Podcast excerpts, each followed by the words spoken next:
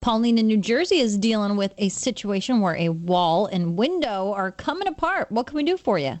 Before I start, I'd like to thank you both so much for your wonderful show. Well, you're very welcome. Thanks, Pauline. You you absolutely have explanations that are so uncomplicated that for anybody like myself who knows very little about fixing things, you make it so interesting that I just want to s- listen to it every week.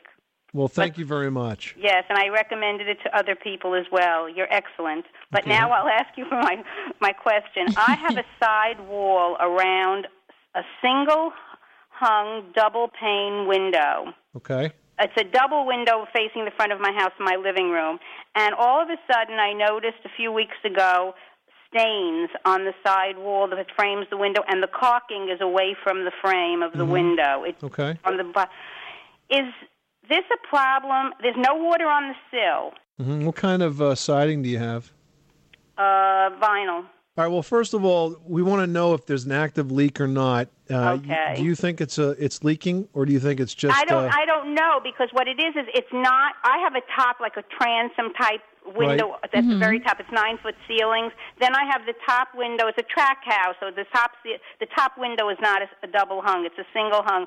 The cracking is starting on just above where the fra- where Okay. it would lock. What you're explaining is normal wear and tear, normal movement inside a house. You almost always get some expansion and contraction, and the gap between the window trim and the inside wall is going to move.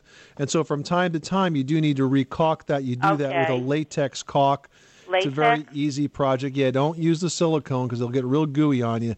But basically, use a latex caulk. And uh, you can use that very special caulking tool. You have five of them on each hand to smear it in there. Your finger. Generally, And- dip your finger in Is some there water a special first. brand that's better than others? Well, all of the sort of the name brand latex products are good. I use DAP a lot. DAP.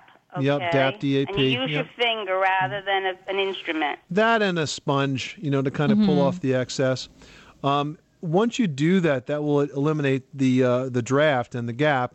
Uh, and then in terms of the wall itself, if you've got some discoloration there, you're always better off priming it if you don't know what that is, because that gives you a neutral, reliable surface on which to apply new paint. Thank So- you again for all your help. You're wonderful, and I and I love listening to your show. You're welcome, Pauline. Thanks so Thanks so much much. for calling us at 888 Money Pit. This is the story of the one.